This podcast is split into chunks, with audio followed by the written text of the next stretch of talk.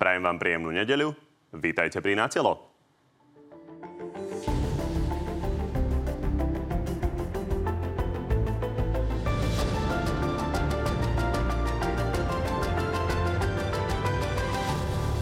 Nová vláda má za sebou prvé konkrétne kroky. Na hraniciach s Maďarskom urobila masívnu nočnú akciu, pri ktorej však žiadnych migrantov nechytila.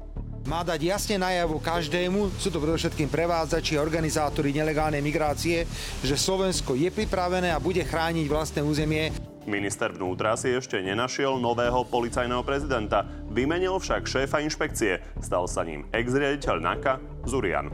Očakávajú, že im bude v policajnom zbore kryť chrbát. Budem mi cťou predložiť nomináciu pána Zúria na, na vládu, urobím to s veľkou hrdosťou. Vláda pripravuje aj rozpočet na budúci rok. Hoci potrebuje šetriť, avizuje aj nové výdavky, napríklad na pomoc s vysokými úrokmi hypoték. Samozrejme, musíme sa pozrieť, aký bude dopad, celkový dopad na rozpočet. Bude vyplatený 13. dôchodok o výške priemerného dôchodku. Nielen o tom už s dnešnými hostiami. No a tými hostiami sú konkrétne minister školstva a člen predsedníctva hlasu Tomáš Drucker. Dobrý deň. Ďakujem pekne, dobrý deň prajem. A podpredseda Progresívneho Slovenska Michal Truban. Takisto dobrý deň. Dobrý deň, ďakujem za pozvanie. Pani, začneme migráciou, ktorú sme už spomínali v úvode. Začiatkom týždňa vláda urobila manévre na našich hraniciach s Maďarskom. Ale fakt je, že teda nechytila naozaj žiadneho migranta. A pán Drucker, vy to považujete za efektívne, takéto akcie? Pozrite, my sme dlho kritizovali ako strana hlas to, v akom stave sa robilo alebo nerobilo v prípade nelegálnej migrácie. A vysvedčenie nám vystavili okolité krajiny, Polsko, Česko, ktoré spustili kontroly na našich hraniciach. A urobil pán minister vnútra to, čo hovoril, že okamžite chce začať e, robiť kontroly, konkrétne, ak sa chcete baviť o nejakých detailoch, ako to urobil, treba samozrejme adresovať tú otázku. To bez pochyby len, že či to považujete za efektívne. Lebo Robert Fico povedal, že to je odstrašenie, napriek tomu, že sme nikoho nechytili. Tak či to tak beriete? Ale v dobrom vám to hovorím, ja som to nie komentátor iných rezortov, ja vám hovorím, že ako strana hlas sme jednoznačne avizovali nespokojnosť tým, ako odorová vláda realizovala kontrolu nelegálnej migrácie alebo nerealizovala, dôsledkom čoho prišli kontroly na naše hranice od našich susedských štátov, ktoré reagovali, pretože tá nelegálna migrácia tu bola. Nový minister vnútra pripravil nejaký návrh riešenia. Chcete hovoriť konkrétne efektivite a číslach, ja vám to neviem povedať. Ja sa s vami viem veľmi rád rozprávať Ale o ja tom, o ministerstve školstva. Nechcem sa baviť teraz o konkrétnych detailoch. Ja sa pýtam, či je to efektívne. Ale pán Truban, reagujte a môžeme to potom posunúť. Ja práve, že ani nechcem naskočiť na túto hru, pretože podľa mňa aj táto akcia bola vyslovene hra Roberta Fica a ministra vnútra Matúša Šuta Eštoka na to, aby zakryli tie čistky v policii, ktoré začali robiť, aby zakryli to, že začali okamžite od prvého dňa, mali to jasne pripravené dopredu, uh, odstrániť vyšetrovateľov, ktorí vyšetrovali kauzy s nimi spojené, začali si dosadzovať svojich vlastných ľudí. Takže táto akcia... Môžeme ísť tým... hneď na to, ale ide o to, že naozaj migrácia bola témou volieb. Je pravda, že e, tie e, strany, ktoré teda kandidovali, tak naozaj a dnes sú vo vláde, sľubovali, pán Pellegrini má túto uh, blízko pred Markizou stop migrantom, billboard, takže oni sľubovali, že idú robiť niečo inak. Vy ste v podstate obhajovali to, čo robila úradnícka vláda, teda veľa nie. No a veď to, že oni urobili jednorazovú akciu, kde chytili nula migrantov, urobili to len preto ešte aj kvôli tomu, aby sme tuto zabili čas, možno cených pár sekúnd na to, aby sme sa bavili o migračnej kríze, ktorá už aj v tomto čase väčšinou klesá, už sú tam skoro takmer veľmi málo migrantov chodí. Bola to vyslovene akcia urobená preto, aby sme sa nevenovali, nevenovali ich čistkám a ich robote, ktorú robia na ministerstve vnútra, ale aby sme sa venovali naozaj takéto nepodstatnej akcii. Migrácia je veľký problém, veľká téma, ale táto akcia bola vyslovene vyťahnutá len kvôli tomu, aby sme sa o tom nerozprávali. Preto mne sa tu nechce debatiť o tom, že koľko má migrantov, či to bolo efektívne, či to nebolo efektívne, lebo to je to, čo Robert Fico chce. A aby sme sa o tom bavili. Obom o tom nechce baviť, každé, Vidíte, každé má iný dôvod. Ale pán Kovač, ja si myslím, že ste to aj vy zhrnuli a ja som to povedal. Kritizovali sme nič nerobenie, zareagoval na to o spôsobe, o ďalších detailoch, o tom, akým spôsobom chce riešiť minister vnútra migráciu nelegálnu. Treba tieto otázky, oni sú relevantné, čo ich kladete, len ich kladte tomu, kto je za to zodpovedný. Ja som reagoval, že to, čo urobil, bola odpoveď na ak ste to aj vy sami povedali, na mesiace kritiky nič nerobenia. Či to je efektívne, ako ďalej bude pokračovať? To sú úplne legitímne otázky, len ich kladte prosím človeku, kto je zodpovedný za to. Vy ste zo strany hlas. Samozrejme, že som zo strany hlas, veď som vám aj na to politicky reagoval, Pýtam ale len, vecne, že či to, čo tvrdí byť- opozícia, že je to len nejaká zastierka, že či to teda je zastierka, alebo naopak efektívne kroky vášho nominanta na ministerstve vnútra. To je ale úplne- pokojne, poďme ale ďalej. Poďme ďalej, to je Diváci si z legitímne. tohto urobia Presne názor. tak. Tak. poďme k tým čistkám, ako to pán uh, uh, Truban uh, nazýva. Uh, pretože pán Šuta Eštok si teda ešte nenašiel nového policajného prezidenta, ale uh, vymenil už uh, šéfa inšpekcie, stal sa ním bývalý šéf NAKA Branislav Zurian. Pán Ruker, vy ste boli síce len 3 týždne ministrom vnútra, ale uh, pána Zuriana si registrujete. Dobrá nominácia? Nekomentujem žiadne personálne nominácie. Poviem vám, že vôbec nepoznám pána Zuriana. Osobne som sa s ním nikdy nestretol. Ale ak dovolíte, poviem inú vec. V čase, keď som bol naozaj chvíľku ministrom vnútra ja, tak som predložil do legislatívneho procesu zmeny zákona. Vtedy sa vtedy tajšia opozícia strašne volala potom, že minister vnútra nemá mať v kompetencii menovanie, odvolanie policajného prezidenta, inšpekcia a tak ďalej. Predložil som zákon, ktorým sa výrazným spôsobom zmenila tá situácia, že sa prešlo viac na, aj smerom k výboru a, pre, alebo v rádnom bezpečnostnému výboru. Kto to zmenil, kto vrátil celú tú situáciu a došlo k politickému konsenzu, že predsa len minister vnútra je ten, čo má tieto veci meniť. Je to v kompetencii ministra vnútra. Minister vnútra avizoval napríklad aj e, jeho nespokojnosť e, s pozíciou prezidenta policajného zboru. A je to zodpovednosť, za ktorú, ktorú má minister vnútra. Opäť vás poprosím, že ak chceme ísť nejako detailne sa baviť o Nie, konkrétnych dôvodoch, základne. menách Opýtal a som názvoch. sa, že či to vnímate, je to dôležitá funkcia, naozaj opozícia veľa o tom hovorila, že či je to naozaj dobrá nominácia zo strany vášho kolegu ministra vnútra. Je to nominácia ministra vnútra, on ho pozná, on ho nominoval, bolo v brannom bezpečnostnom výbore. Naozaj ja pána Zuriana nepoznám a neviem dôvod, prečo by som viac túto vec komentoval, ako som k tomu povedal. Je to plne Možno len preto, že je to váš Matúš stranický kolega. Ale pán Šutajštok má dôveru strany hlas a je zodpovednosť, je ministrom vnútra, ktorý to má v kompetencii. Túto kompetenciu mu vrátil Igor Matovič. Pán Truban, toto je fakt, čo hovoril pán Drucker. A keď sa pozrieme na to, akým spôsobom to komentoval váš expert na bezpečnosť, bývalý policajný prezident Jaroslav Spišiak, tak e, po tom vypočúvaní on hovoril, pána Zuriana, myslím, v parlamente na Jojke, a citujem, mňa osobne potešilo, že tam padlo obrovské množstvo otázok, na ktoré pán Zurian odpovedal, budeme pozorovať, čo sa bude diať a potom uvidíme, či je dobrý alebo nie je dobrý. Tak to vyzerá, že vy ste celkom spokojní s tými zmenami. Uh, nie sme s nimi vôbec spokojní. Nominácia pána Zuriana uh, nie je vôbec dobrá. Myslím, že aj pán Spíšak v inej relácii, uh, v jednej radiorelácii povedal, že on by ho nenavrhoval, ani by za ňo nehlasoval. Uh, takže to vôbec nie je A správna či je nominácia. dobrý alebo nie, to ešte bude pozorovať. To on možno povedal po tom výbore, ale naše stanovisko Progresívneho Slovenska je, že aj moje osobné, aj viacerých kolegov, ktorí sme na tom výbore boli, že to je zlá nominácia, je nedostatočná, je tam obrovský konflikt záujmov. Môžeme sa aj o tom baviť, ale skôr by som povedal, sa ešte trošku vrátil ten krok späť a, o tých čistkách na tej policii. Toto je jedna časť z nich, že aj na inšpekciu si dajú znova svojho človeka, ktorý bude vyšetrovať policajtov, ktorí jeho vyšetrovali. Ale dôležitejšie je niečo iné. To, že vymenil policajného prezidenta, je úplne v poriadku. Každý minister si to môže spraviť. Problém vidím v tom, že nový minister vnútra vyslovene a vedome porušil zákon, keď e, vyhodil z policajného zboru alebo odstavil viacerých vyšetro- vyšetrovateľov a porušil zákon. Je to úplne jasné, všetci to vedia v médiách, že oni boli chránení úradom pre oznamovanie e, korupcie. On toto celé porušil a my preto budeme aj sa veľmi prísne na to pozerať a budeme aj iniciovať schôdzu o odvolávaní e, ministra Matúša Šuta Eštoka. Bude to asi aj najrychlejšie odvolávaný minister v histórii, ale za to, že vedome porušoval zákon, si myslím si, že, to, že si to jednoznačne zaslúži. On tvrdí, že jeho právny výklad je taký, že je to v súlade so zákonom. Pán Drucker, pána Eštoka chcú odvolávať. A to je legitimné práva opozície. Tak, ako by bolo v minulosti ktorejkoľvek inej, je kontrola, návrhy na odvolávanie členov vlády. Ešte raz vás chcem poprosiť dobrom.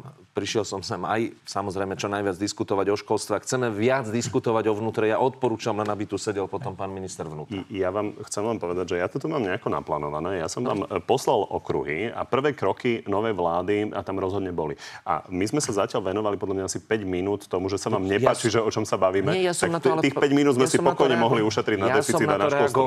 len ak chceme ísť ďalej. Poďme ešte k jednej veci, lebo to je o všeobecnom pohľade vlastne na hlas a na rozdiele, na, o rozdiele medzi hlasom a smerom. Toto povedala expremiérka Radičová na telo plus ešte v útorok tým krokom pána uh, Eštoka.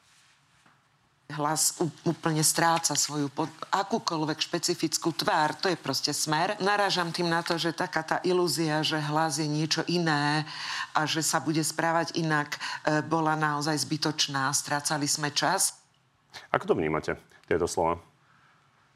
ako vyhlásenie pani Ivety Radičovej. Ja mám e, na to iný názor. My sme ako strana Hlas e, sľubovali pred voľbami, že chceme ísť e, do profesionálne kompetentného riadenia jednotlivých rezortov, riešiť problémy ľudí od prvého dňa nástupu. Ja vám môžem povedať, čo sa rieši na ministerstve práce sociálnych vecí a rodiny, čo sa rieši Pán na Eštok je momentálne najvýraznejšia postava posledných dní.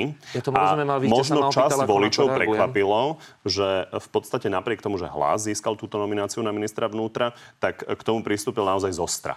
Takže hodnotia to potom rôznym spôsobom komentátori a zaujíma ma, ako to vnímate vy ako člen predsedníctva hlasu. Pán Šutaj Eštok avizoval, ja som vám to povedal pred chvíľkou, nespokojnosť s výkonom funkcie prezidenta policajného zboru. Tú kompetenciu má. Tú kompetenciu v minulosti minister vnútra nemal. E, vláda Igora Matoviča ju znova zmenila a dala ju. E, ja nevidím nič medzi tým, čo avizoval vopred, čo urobil a chceme sa baviť ale o detailoch, či tento človek tam má byť a prečo je tam a aký má byť. Tak iba hovorím, že to ponúkam, aby, aby to bol niekto. Ja som ho povedal. Ja s pani Radičovou môžem len súhlasiť naozaj, že minulý týždeň prístup pána ministra vyzeral tak, že on je reálne že čistič Roberta Fica. Ja sa až priznám, že tri dní, keď som to pozrel, ja som zabudol, že on je minister za hlas, pretože všetky tie kroky, ktoré robil, tak ja som si to normálne automaticky spojil, že je minister za smer.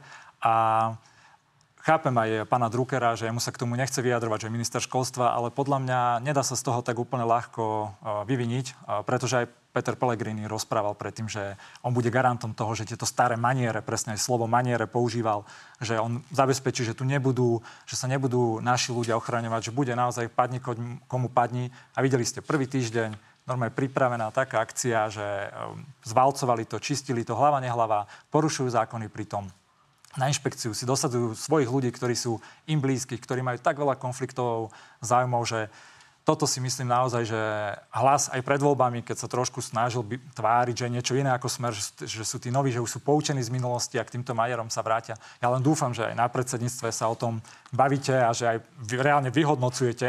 Ja si viem predstaviť, že normálne je nejaké predsedníctvo a toto sa reálne hodnotí, že či minister za vašu stranu nejaké takéto veci uh, môže alebo nemôže robiť. Veľmi to narúša aj politickú kultúru na Slovensku.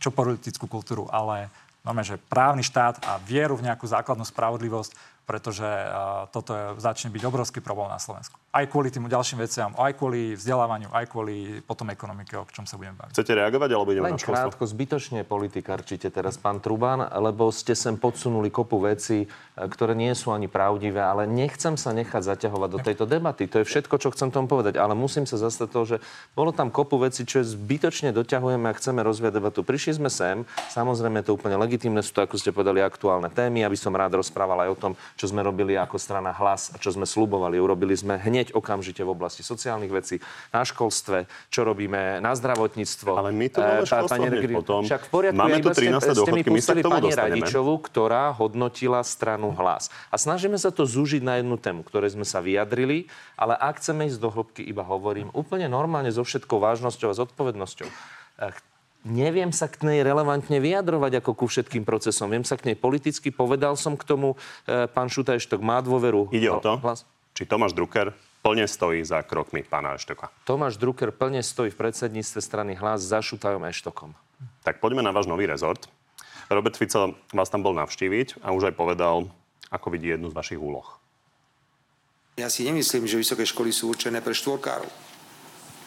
Ja si nemyslím, že na vysoké školy má mať človek právo sa dostať, len preto, že ide a tam nie sú žiadne príjimačky a potom je na vysokej škole. Toto je také všeobecné konštatovanie, ale znamená to predzvesť toho, že idete preškotávať univerzity?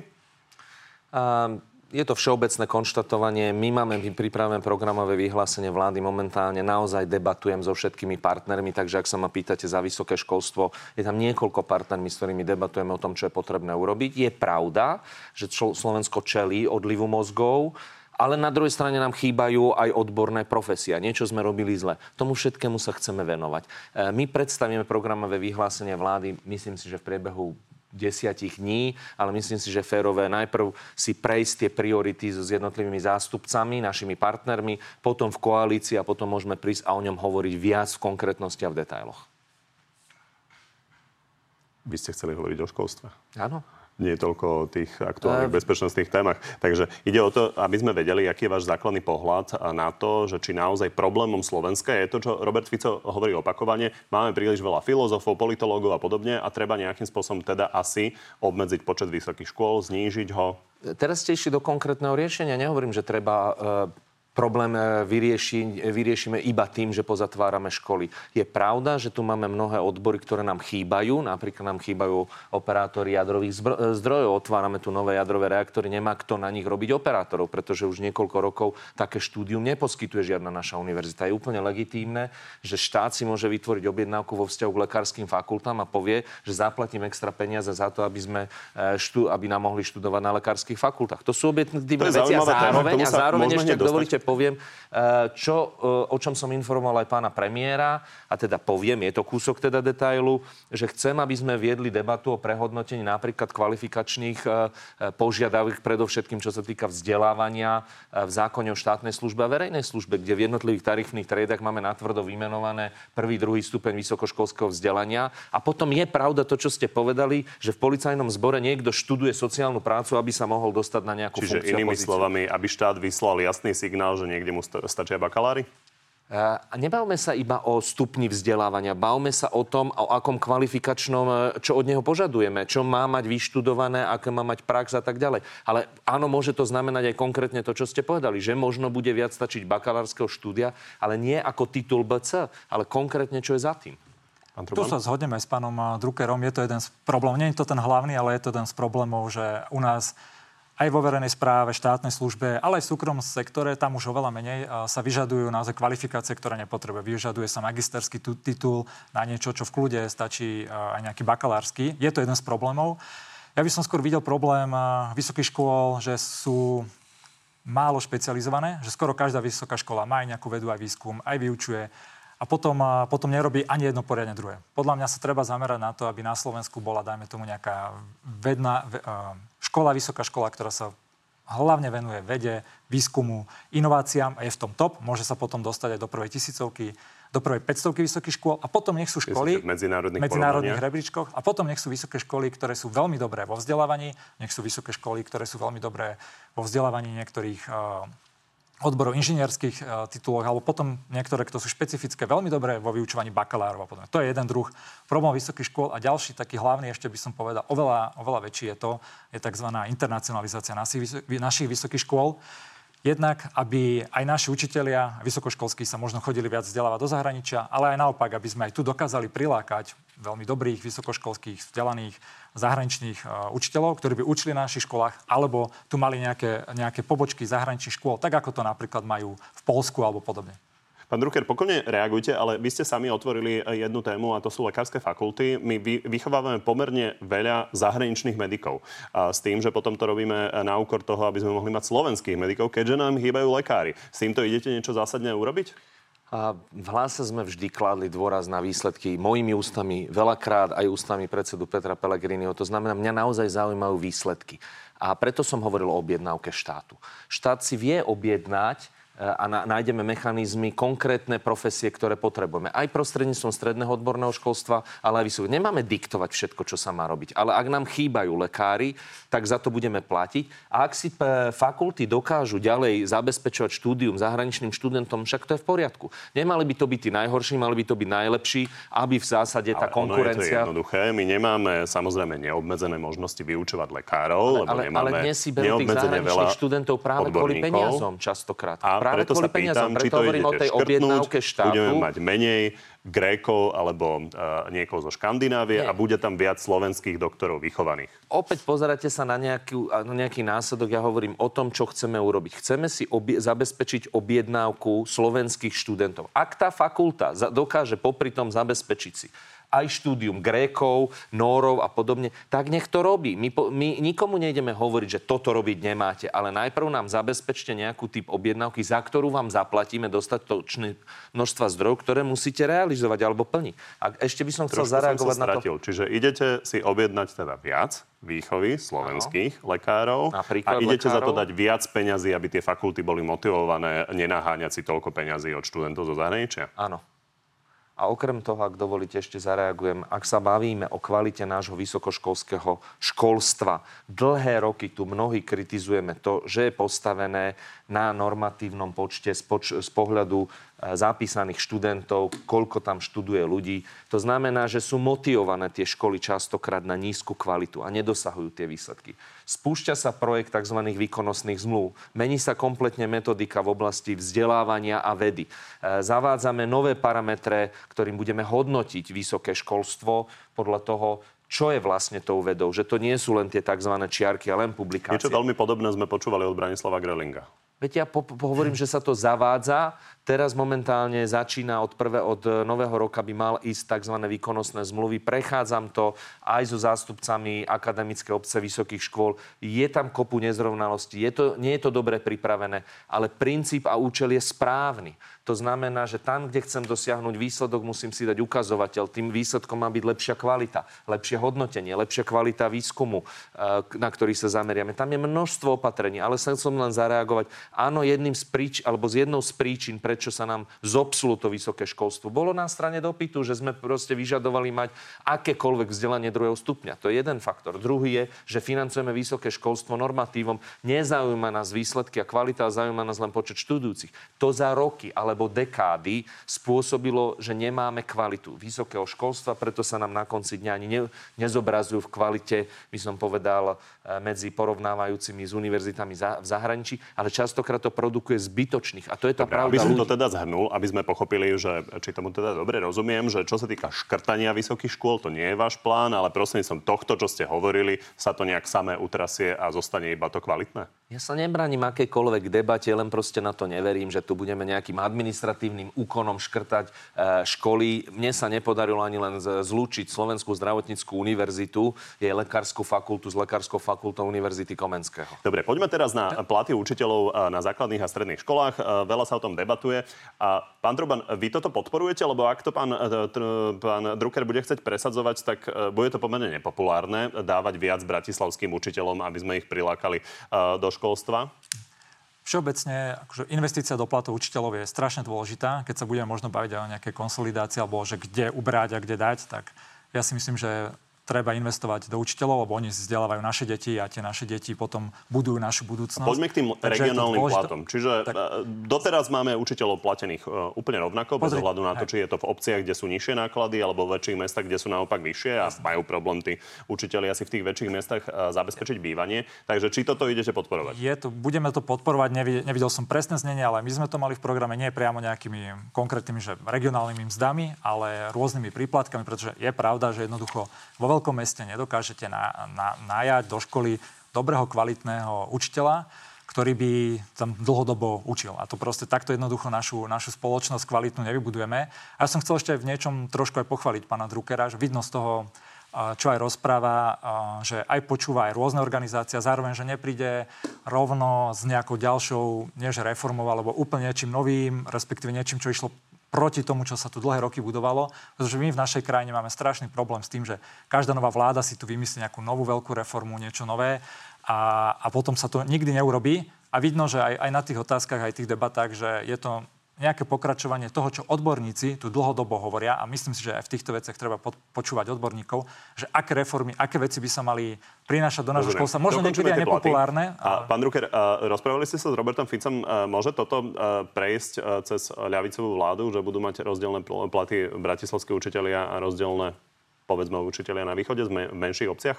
Nie, opäť poviem, že nemyslím si, že to stojí o tom, že, že či budeme meniť základnú tarifnej zložky e, platu. Ešte budem rokovať aj so zástupcami zamestnancov a patrilo by sa, aby sme si tieto pohľady niektoré povedali predtým. Preto chcem samozrejme rozprávať o školstve, nie v úplnom detaile, ale poviem vám asi zhruba tú predstavu, o ktorej rozmýšľame viacerí. E, ak sú tie náklady na život, na zabezpečenie nejakej kvality života rozdielne na, povedzme, v Prešovskom kraji a v Bratislavskom kraji, tak samozrejme, že máme problém potom získať napríklad nového absolventa pedagogickej fakulty, ktorý by mohol nastúpiť e, niekde na základnú alebo strednú školu, pretože on nemôže získať ani žiadny riadiaci príplatok. Jeho mzda je, ja neviem, o 200-250 eur nižšia, ako je priemerná mzda v národnom hospodárstve. Ale ak si porovnáme kvalitu života a nákladov, ktoré sú v Bratislavskom kraji, tak nám do toho nejde. Je to úplne opačný prípad. Len mi dovolte to končiť. Ako máme napríklad zdravotníctve s lekármi, že tí nám chýbajú v regiónoch, tak tu nám ško- školáci a pedagógovia chýbajú práve v tých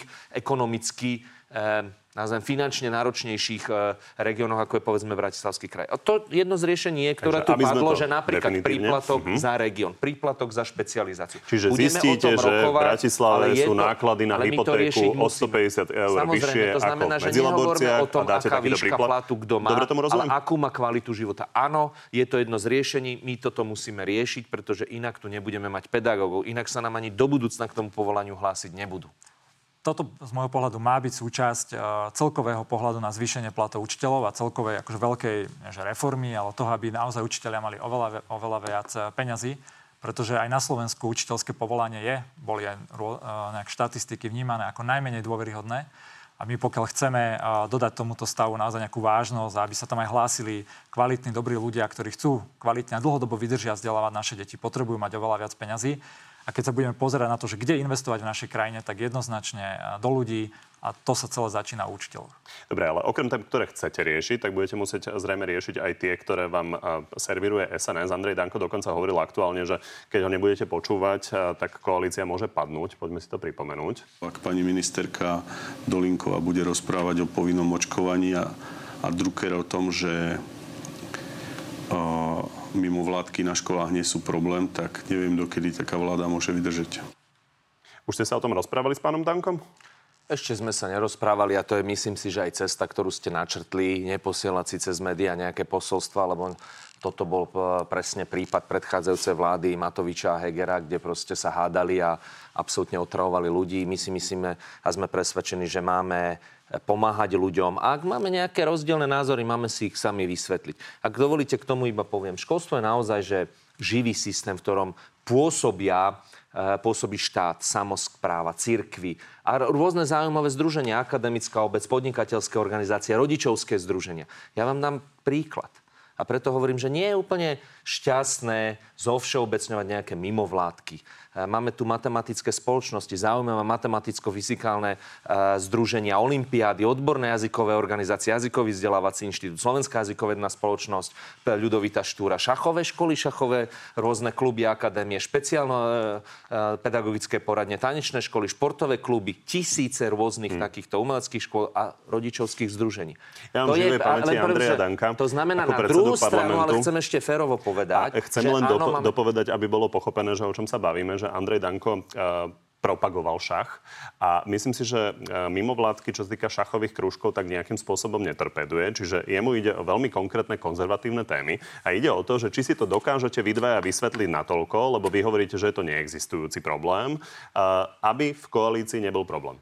Nie, nehovoríme o neexistujúcom probléme. Hovorím, že dávať do koša všetky tisíce mimovládok, nie je téma. Téma je, to, čo je téma, že žijeme naozaj v období rôznych obr- hybridných hrozie, propagandy, dezinformácií. A jedno, či idú zľava doprava alebo správa doľava. A, a žiadny systém v Európe sa im úplne účinne nevie brániť. A, a samozrejme osobitne vo vzdelávaní. Toto je priorita. Poďme sa o tom rozprávať. Ale ja zo všeobecňovať slova o aby som povedal presne, čo ste povedali na otázku, že akým spôsobom chcete riešiť tieto výhrady Slovenskej národnej strany, čo sa týka mimovládok, tak ste konkrétne povedali, menej sa mi chce komentovať čokoľvek, čo nie je témou.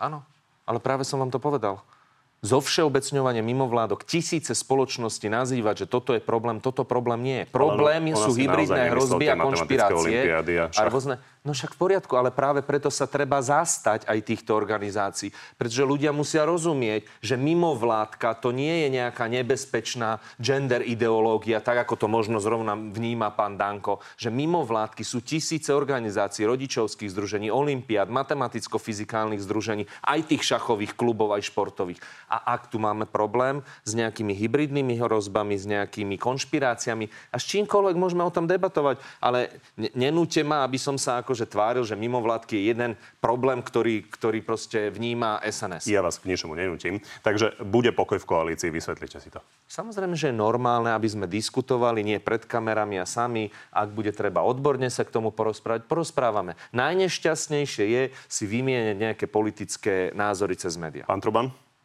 Ja sa môžem znova len zhodnúť teraz s pánom Druckerom a mimovládky sú práve špeciálne v našom školstve veľmi aj užitočné, potrebné.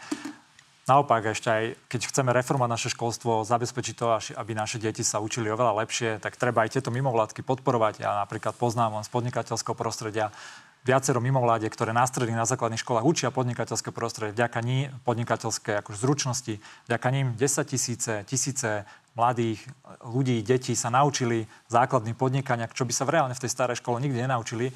Takže podľa mňa je to veľmi dôležité pán Danka komentovať. On toto bude robiť celé 4 roky, veď sme to videli aj keď bol predtým, ešte v tej predtým vláde. On myslím, že aj vtedy každé, každé, každé leto bola taká mini koaličná kríza, kedy ho povaloval vládu a vždy si za to vďaka tomu niečo vydupal. Čiže pán Danko toto rozhodne bude robiť. A... Dobre, tak poďme od koalície k opozícii. Už sme spomínali uh, slova uh, pána Spišiaka o tom, teda, akým spôsobom uh, hodnotil uh, vypočúvanie pána Zuriana. Celkovo, váš predseda, napriek tomu, že spravodlivosť je podľa vás kľúčová téma, nemal jedinú tlačovku, dokonca ani facebookové video. Uh, nemáte pocit, že komentátori, ktorí vám vy, vytýkajú, že ste neaktívni, tak majú pravdu? Pozrite, Môžete tú politiku robiť rôznym spôsobom. Môžete ju robiť tak, že sadnete do Raptora a začnete ľudí kopa, kopať do brucha a do hrudníka alebo potom môžete nejako aj konštruktívne fungovať v rámci zákonných nejakých možností. Ja som vám povedal, že 10 dní Čo je nezákonné na tom urobiť uh, tlačovku? Pardon, možno zlé slovičko, že zákonných proste štr- normálne štandardných uh, možností. My ideme po desiatich uh, dňoch tejto vlády odvolávať práve ministra, čo je jedno z najväčších takých kariet, ktoré môže uh, vyťahnuť uh, opozícia. Ideme to použiť, pretože on po- porušil zákon a kopec ďalších vecí. A samozrejme, ja to je mimochodom zaujímavá viac, otázka, viac... čo sa týka koordinácie.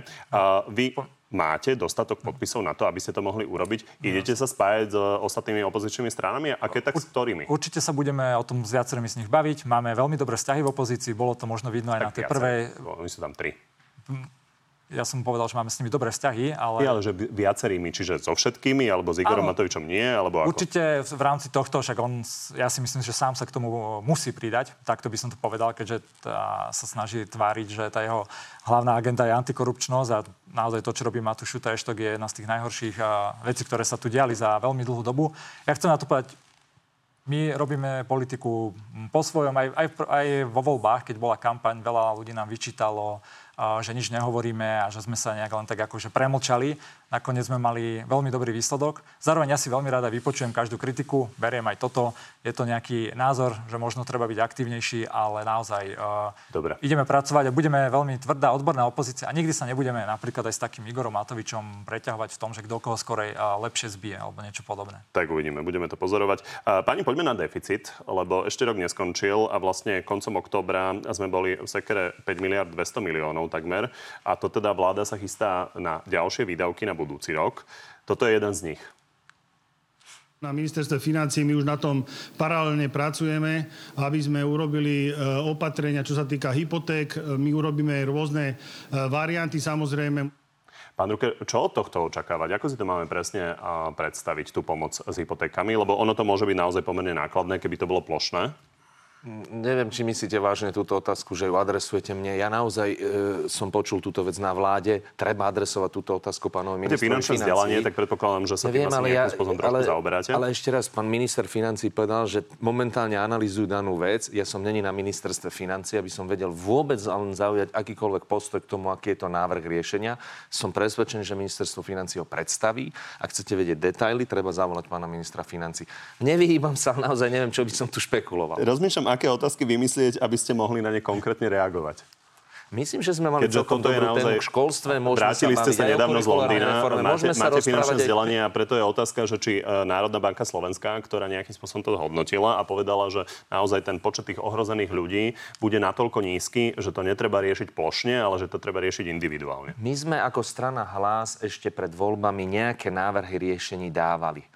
Hovorili sme, aj sme prepočítavali, sme hovorili o mimoriadných ziskoch bank. Momentálne vyzerajú, že tie zisky sú dokonca, neviem, či od roku 2004 alebo 2006, aby som nepovedal, najvyššie.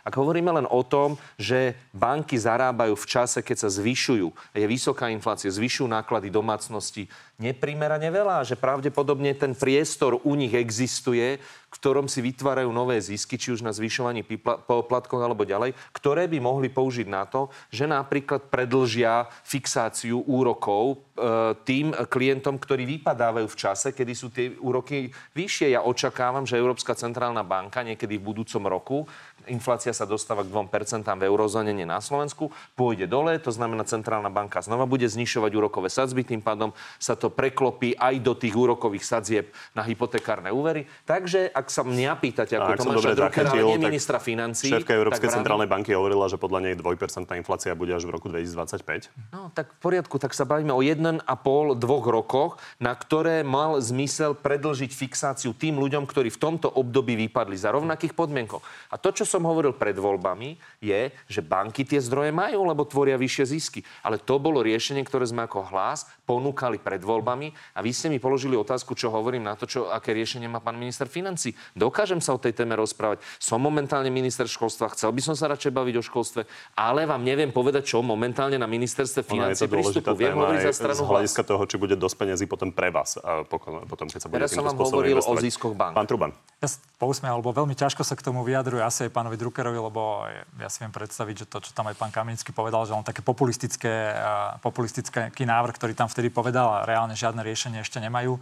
A ak aj majú riešenia, tie, o ktorých hovorili predtým, pred voľbami, tak to sú není riešenia, ktoré nakoniec spravia ten zamýšľaný dôsledok. Sú to riešenia, ktoré dobre znejú, ale v skutočnosti sa potom pretavia do ešte horšej, horšej situácie pre konečných klientov, dajme tomu tých bank. Jedno z tých riešení, ak môžem dopovedať ešte chvíľočku, uh, bolo práve to, že zvýšia napríklad nejaký bankový odvod a tým hovoria, že zabezpečia nejaké väčšie peniaze. V skutočnosti to strašne dobre znie, ale ako sa to na konci prejaví u tých klientov, tie banky si to vždy vykompenzujú a nakoniec to vôbec konečnému človeku ako keby nakoniec nepomôže. Samotná Národná banka Slovenska povedala, že hypotéka nie je veľký problém, naozaj tým sitom prepadne, ale na konci ostanú zo pár desiatok, myslím, že ľudí, o ktorých sa treba postarať, mali by sme tu mať nejakú záchranu sieť, keď sa niečo takéto stane, ale myslím, zachytil som, že, po, že hypotéky nevedia na Slovensku zatiaľ splácať len ľudia, ktorí naozaj nereagujú na výzvy. Banky samotné im predlžujú splátkové kalendáre, pretože chcú, aby sa to splatilo a podobne. Treba Takže povedať, reálne... že gro tých ľudí, ktorí budú mať problém s eh, refixáciou, má prísť až na budúci rok. Bude to tak. Uvidíme ešte, ako budú aj tie ekonomické predikcie, lebo sú rôzne. Niektoré sú takéto pozitívne, že o rok, o dva tu bude oveľa lepšie. Niektorí ekonomovia hovoria práve naopak, že, tie, že tu bude ešte oveľa väčšia kríza potom. Takže to všetko sa uvidí. Nemyslím si, že problém Slovenska teraz konkrétne je riešenie, riešenie hypoték. Banky nemajú vysoké zisky? Banky majú vysoké zisky, pretože asi... Myslím teraz porovnaní s ostatnými rokmi. Asi sa im darí lepšie, že keď predávajú oveľa viac, oveľa viac hypoték, banky treba nejak dobre, kvalitne regulovať, ale nemyslím si, že keď bankám siahnete takto na peniaze, oni si to vždy nejako vykompenzujú. Treba sa s nimi naozaj, ak som to aj minul pred voľbami, sme to aj s pánom Druckerom boli, treba sa s, tými, s nimi veľmi tvrdo rozprávať o tom, o nejakej základnej regulácii, ale toto vôbec nie je to riešenie, ktoré Dobre. by tu vlastne spravilo, že budú hypotéky oveľa lacnejšie. Pokojne reagujte, len ešte pridám otázku, lebo jeden z nových veľkých nákladov bude, budú určite 13. dôchodky, ktoré majú byť teda vyplatené koncom budúceho roka. To by malo byť podľa prepočtov len, keby to boli starobné penzie, 700 miliónov a keď sa tam pridajú ešte napríklad invalidné alebo sirocké, tak by to bola až miliarda. Čiže toto treba vyplatiť. Pán, pán minister práce to už slúbil a teda peniaze získate z bankového odvodu? Um, neviem vám povedať, odkiaľ budú získané peniaze, ale ako strana hlas sme sľubovali, že prídeme a bola to jedna z našich priorit vstupu do vládu 13. dôchodok. Um, a áno, ešte ak môžem zareagovať tú čas, pred voľbami sme hovorili aj my o tom, že najlepšia vec je, aby sa s touto situáciou vysporiadali banky, ako pomôžu svojim klientom a neeticky by sa, ne, alebo nemali by sa správať neeticky a zarábať na nich, ale ak tomu nebudú rozumieť, potom musia prísť niektoré regulatívne mechanizmy, možno krátkodobé.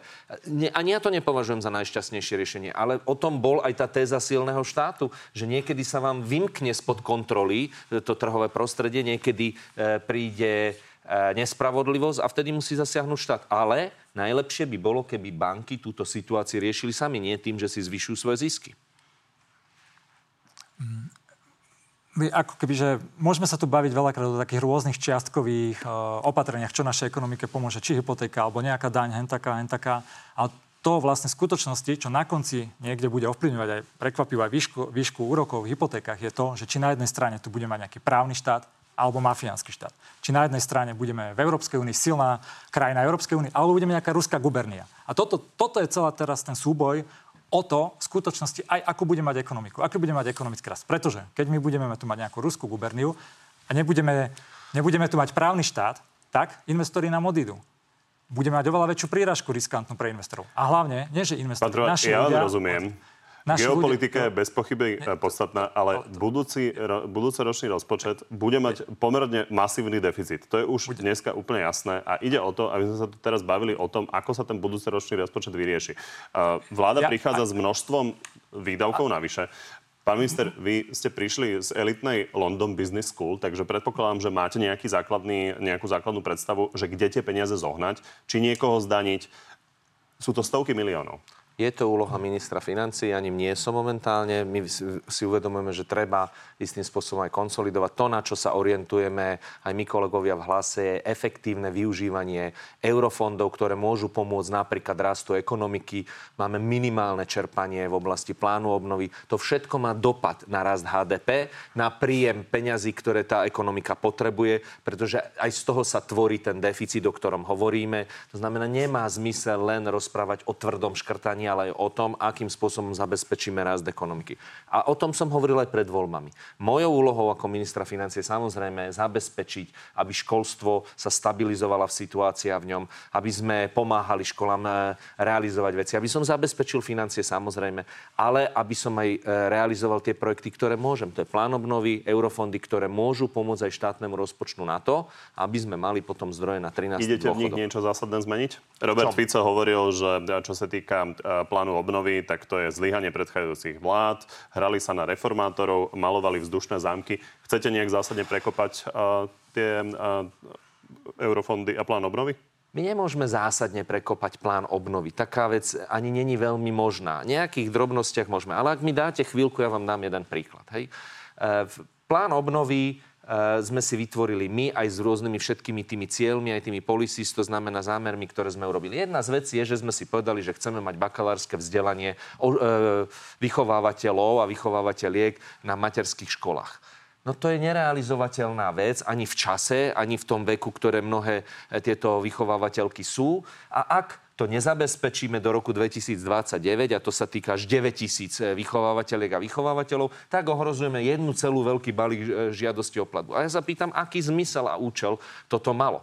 Pretože ako náhle vy by sme toto naozaj že chceli zabezpečiť, tak vlastne absolútne sa stáva pedagogická stredná škola zbytočná. Že na čo bude niekto študovať, keď vlastne nevie pomaly byť ani vychovávateľom materskej škole. Ak si znížime prístup do stredných pedagogických škôl, tak sa nám to zreplikuje aj do vysokých škôl, lebo značná časť týchto absolventov potom išla na štúdium vysokého pedagogických škôl. Takže len to len príklad jeden, že áno, sú tam blbosti a musíme s nimi zápasiť, ako z toho von, pretože možno zmysel bol skvalitniť E, vychovávateľskú pedagogiku v materských školách, ale ten nástroj, že to musí byť prvý stupeň vysokoškolského vzdelania, môže drastickým spôsobom ohroziť aj budúcich pedagógov, ktorí pôjdu z vysokého školstva.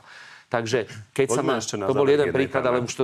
Áno, a teraz sa bavíme aj, aj s Nikou, aj v rámci e, úradu podpredsedu Petra Kmeca, e, ktorý je môj kolega z hlasu, že akým spôsobom dokážeme rozumne dať nejaký v jednom balíku tieto výhrady, pretože nemôžeme predsa chodiť za komisiou e, jeden rok a hovoriť im nejaké drobnosti, pretože sa s nami nikto rozprávať nebude. Sú tu problémy. Máme tu zákon, ktorý musím predložiť v skrátenom legislatívnom konaní, lebo tam mám termín z plánu obnovy, ktorý odorová vláda nepredložila pol roka. Áno, aj to bol dôvod, pretože parlament nedal dôveru a nefungovalo to. A my musíme teraz za jeden mesiac v skrátenom legislatívnom konaní rýchlo predložiť zákon o štátnych a neštátnych asistenčných službách, alebo teda uh, ani, uh, psychológov, pedagógov, ktorí Dobre, musí byť tu vás zastavím. januára, Idem ešte ale to na jednu konkrétnu vec. veci, ktoré hovoríme, áno, sú tam problémy a vždy Lebo boli a vždy budú. Čo skoro možno budete bez predsedu. Otázka je, že či bude teda Peter Pellegrini kandidát na prezidenta. Toto k tomu povedal v septembri. Mne zatiaľ moje vnútro a moje srdce a moje presvedčenie nedovoluje ani len uvažovať o prezidentskej kandidatúre. A otázka je, že či pred Vianocami napríklad by ste si to nemohli rozmyslieť. tak eh, pozrite sa, to budeme sa baviť pred Vianocami. Nie je to tak, že všetci viete, že pán Pellegrini ide kandidovať, ale teda ešte pár týždňov si počkáme, kým to povie verejne? A ešte nemáme Vianoce, samozrejme, keby som to odľahčil, ale e, nemyslím si, že je tak nastavený. E, všetci sme bojovali a myslím si, že to bolo veľmi úprimné. Pred voľbami sme chceli, a, a mňa môžete prehrať x kde som tvrdil, že najlepším premiérom by bol Peter Pellegrini. A chceli sme mať najlepší výsledok vo voľbách. E, bola by to úplne iná debata, tak asi by sme sa tu dneska nerozprávali o tom, či to myslí alebo nemyslí, alebo uvažuje na post prezidenta, keby bol predsedom vlády. To sú otázky samozrejme na ňo. Ja mu nevidím do hlavy a myslím si, že to všetko, čo rozpráva, hovorí od srdca, tak ako to cíti. Pán Troban, eh, vaša kolegyňa pani Plaváková tu konečne eh, napokon Váno nie minule povedala, že si nevie predstaviť nikoho iného ako pána, pána Korčoka, že by ste ho podporili. Takže koľko ešte to budete analyzovať, kým poviete, že podporíte vo finále asi pána Korčoka? Tak my ho vo finále podporíme vtedy, keď zásadne naše predsedníctvo. Ale na čo je to tu dobré? Čo myslíte konkrétne? Je to na to dobré, aby sa tu dodržiavali nejaké procesy? Naša strana nie je o tom, že nejaký človek si zmyslí a povie, alebo nejaký moderátor sa ho, sa ho spýta a on povie, že áno, my ho podporíme. Máme veľkú členskú základňu, veľké predsedníctvo, kopec aj poslancov teraz. Či my si normálne k tomu sadneme. Áno, je to vysoko pravdepodobné, však každý vidíme, že nie je tam množstvo ďalších kandidátov, ale to reálne, reálne áno alebo nie povieme po zrelej úvahe, po debate, po vypočutí asi aj pána Korčoka, po debate s ním a dáme to vonku. A takto by to podľa mňa mali robiť v každej, každej politický, politický strana. Otázka je, či tam potom tomu poliči rozumejú. Hej. Poďme na záverečnú rubriku. Zvládnete? Tri, áno, nie. Uvidíme. Sú úplne korektné tie otázky, tak dúfam, že zvládnete. Pán Truban, žniete kritiku, že napriek smršti krokov zo strany koalície je PS po voľbách neaktívne. Podľa vás ste aktívni dostatočne? Vždy sa dá robiť lepšie. Pán Ruker, e, ste vy osobne spokojní s tým, že hlas napokon na miesto štvorkoalície na čele s PS vstúpil do vlády so Smerom? Máme šesť e, ministerstiev, e, viac ako by sme mali s PSK a rešpektujem rozhodnutie. Či ste spokojní vy osobne? Ja som roz, uh, spokojný s tým, z aké úlohy ma na ministerstve školstva čakajú, v akom stave to je. Hm, to je odpoveď na inú otázku. Tak poďme. Uh, na, zahlasuje celý klub PS za odvolanie Ľuboša Blahu z postu podpredsedu parlamentu? Áno. Súhlasíte s tým, aby boli mimovládne organizácie s príjmom zo zahraničia označené za zahraničných agentov? A pokiaľ budú pôsobiť v politike, e, mali by byť označené, že majú príjmy zo zahraničia. E, Ten termín zahraničný agent. Však ale to sa bavíme o, o, o tom, zahraničný agent sú aj termíny v Nemecku. Nebavme sa o termíne, bavme sa o účel, bavme sa o účele Ten toho... termín je dosť podstatný, lebo agent a financovaný zo zahraničia, to je dosť iná konotácia. Čiže či s tým súhlasíte s tým agentom? Vyjadril som sa. Uh-huh. Tak to musíme nechať na divákov, či to pochopili. Uh, je možné, že budete kandidovať do Európarlamentu? Ja osobne? Uh, nie, ja som si vypýtal mandát do Slovenského parlamentu a tu chcem aj pracovať najbližšie 4 roky. Bolo by dobré, keby Peter Pellegrini nekandidoval na prezidenta? Mm, je to jeho rozhodnutie, je to jeden z najsilnejších kandidátov na prezidenta v súčasnosti. Ak nie najsilnejší. Takže bude dobrým kandidátom na prezidenta. Je to dobrý kandidát na prezidenta. A samozrejme, že strane hlas by to nepomohlo. Dobre. Tak dúfam, že na budúce sa nám podarí lepšie skorovať Váno nie. Ďakujem, že ste prišli. Ďakujem za pozvanie. Ďakujem. Z dnešného na tele je to všetko. Pri ďalšom sa vidíme opäť v nedeľu. No a v útorok popoludní máme pre vás v pravidelnom čase na TV novinách na telo plus, tentoraz so šéfom progresívneho Slovenska Michalom Šimečkom. Príjemný zvyšok nedele.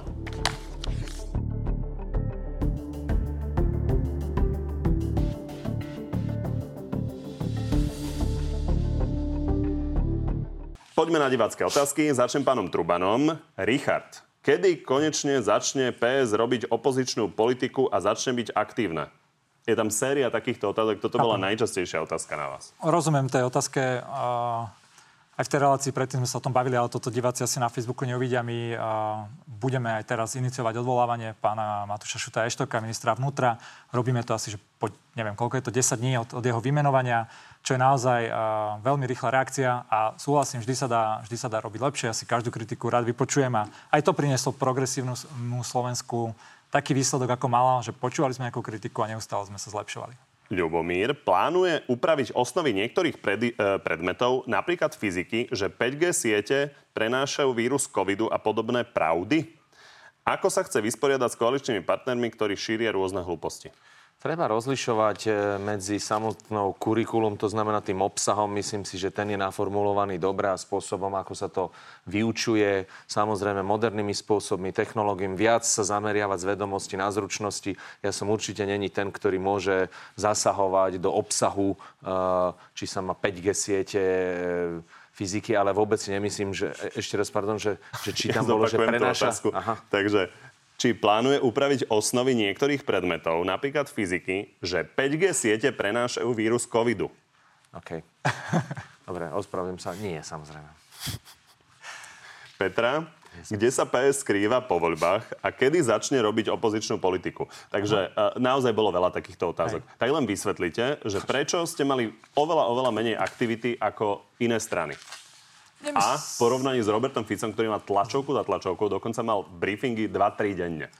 Pozde, porovnávať vládu s opozíciou aj v tej aktivite sa akože nedá, pretože on má jasné, že program dennodenne rôznych ministrov uvádza, vláda zasada aj stredu a podobne.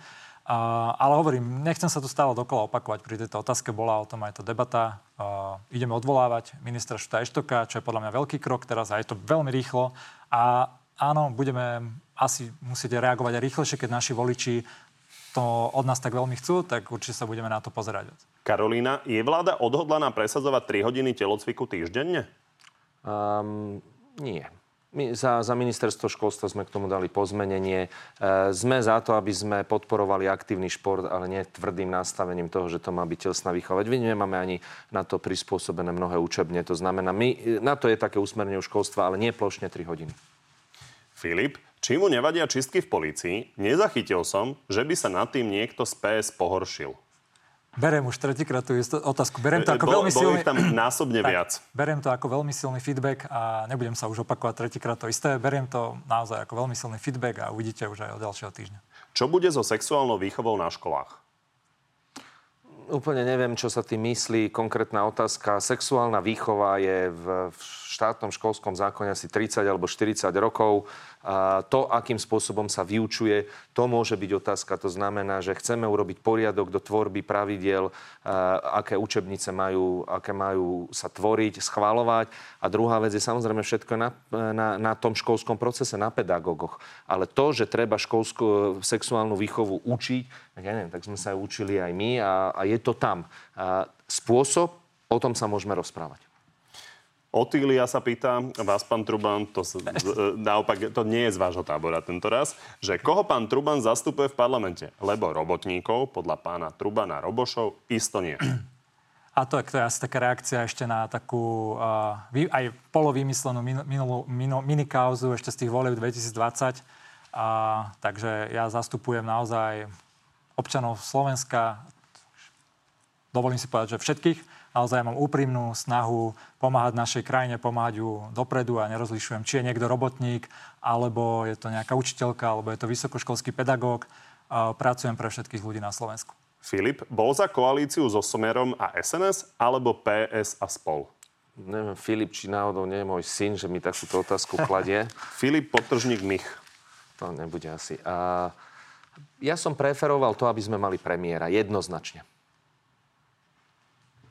To vám ponúkali aj v PSku. Ja som preferoval, aby sme mali premiéra. Ja som tu odpoveď pochopil. A... Tak skúste vysvetliť uh, tým, čo sú menej chápaví. No tak uh, chcel som všetko preto urobiť, aby sme získali premiéra, uh, ktorý v zásade by to bola Pellegrino. Koalíciu s PS.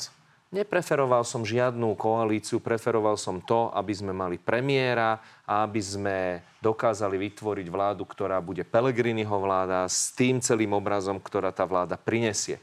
Mali sme len jedinú ponuku, ktorej sme sa ani nediskutovali. A chcem ešte jednu vec, aby tu nevznikali nejaké, že Drucker tam alebo inak. My sme sa konsenzuálne zhodli. Ja som povedal, že nebudeme, nebudem, nebudeme robiť žiadne hlasovanie. Zanalizovalo sa to, prišiel návrh s konsenzuálnym schválením toho, že sme išli do tejto koalície. Čas ukáže, či to bolo správne alebo nie. Dnes máme 6 ministerstiev, ja som na, zdra- na školstve a chcem robiť všetko preto, čo môžem, aby som tomu školstvu pomohol. Takže Tomáš Drucker interne hovoril, nech idete s PSK, ale potom jednotne zahlasoval za koalíciu so Smerom? Tomáš Drucker hovoril, že našom záujme ako strany hlas je mať predsedu e, vlády, pretože taká vláda bude, aký bude predseda a chceli sme, a tvrdil som a stále som si to myslel, že pe- najlepším premiérom pre Slovenskom by bol Peter Pellegrini. Filipovi to bude musieť stačiť. A Patrik, aký je najväčší problém školstva? To je na oboch. Aký je? Najväčší problém školstva. Jeden. Fú. Ono vždy sú tieto problémy, kým pán minister možno e, povie, tak ja začnem, lebo mám aj menšiu expertízu v tom, takže uh, vždy sú tieto problémy ako kebyže multifaktoriálne. A nedá sa, veľakrát chápem, že ľudia chcú počuť, že toto je ten najväčší problém, ale veľakrát, keď chcete niečo urobiť, tak potrebujete vyriešiť strašne veľa malých vecí, ktoré sa potom spoja už do toho, že to jednoducho už bude lepšie. Ale keby som mal vybrať jednu z takú, že čo má veľmi veľkú váhu naprieč všetkými tými faktormi, tak jednoznačne sú to platy učiteľov. Keby som mal asi, že jeden vybrať, ale to môže byť zároveň aj tým e, spúšťačom tých problémov, to je proste konzistentnosť riadenia školstva. To znamená životnosť napríklad jedného ministra a, a tie časté zmeny. To znamená, keby sme mali kvalitného šéfa, ktorý proste dokáže konzistentne riadiť 12 rokov, tak si myslím, že mnohé z tých multifaktorov, čo ste povedali, veci od financovania mnohých iných, by dokázal lepšie vyriešiť. A to plánujete zabezpečiť? Možno, Pozrite sa, pozrite sa, ja k tomu prístupem naozaj normálne. Každý deň chodím do práce, to, čo môžem v tom danom dni urobiť a naplánovať, vôbec nerozmýšľam, že či to bude na 4 roky, na 5 rokov, na 8 rokov alebo na 2 roky. Robím maximum, čo môžem v danom dni urobiť aj na sledujúcom horizonte. Ešte posledná zahraničná politická. Matúš sa pýta, ak by ste boli izraelským premiérom, ako by ste reagovali na teroristický masaker Hamasu zo, zo 7. oktobra? Na to, pozrite sa, ťažko nám hodnotiť situáciu, v ktorej nežijeme. Ten problém je tam dlhotrvajúci, ten, e, tie teroristické útoky boli naozaj že vážne a nám je ťažko hodnotiť tú situáciu. Je to vnútorná, ale už aj, e, už aj teda aj regionálna, globálna záležitosť, e, to, čo sa deje ako následkom. Však to je tragédia samozrejme, čo sa týka tých civilných škôd, ale to, že Izrael reaguje tvrdo, to, je to reakcia samozrejme na ten teroristický útok a na, a na samozrejme množstvo informácií, ktoré majú oni, ktoré nám je ťažko ako zhodnotiť. Čo je na tom najsmutnejšie, že zomierajú na obidvoch stranách, ale teda teraz momentálne najviac aj v tej, že zbytočne mnohí civilisti. To, že je to vážny problém 10 ročia, je to vážny problém 10 ročia. Ako povedal pán eh, Drucker, je to veľká tragédia, je to veľký problém, ale ja si myslím, že špeciálne na Blízkom východe aj ten Izrael musel jednoducho reagovať tvrdo na to, pretože tam sa špeciálne na Blízkom východe na to pozerá, že či je niekto silný, ako reaguje, či stráti svoju tvár. Takže musel reagovať tvrdo. A áno, treba dávať pozor, aby pri tom tvrdom útoku bolo čo najmenej civilných, eh, alebo tvrdé odvete, aby bolo čo najmenej eh, civilných obetí, ale ja sa úplne, úplne stotožňujem s tým, že nám tu takto z takéhoto Zatiaľ dúfajme, že veľmi dlho aj bezpečného sveta rozprávať iným ľuďom, čo v týchto ťažkých rozhodnutiach robiť, je asi aj, asi aj ne, neprič, nemalo by sa to. Spätná väzba súhlasím zase tak, ako to rovnako povedal pán Truban.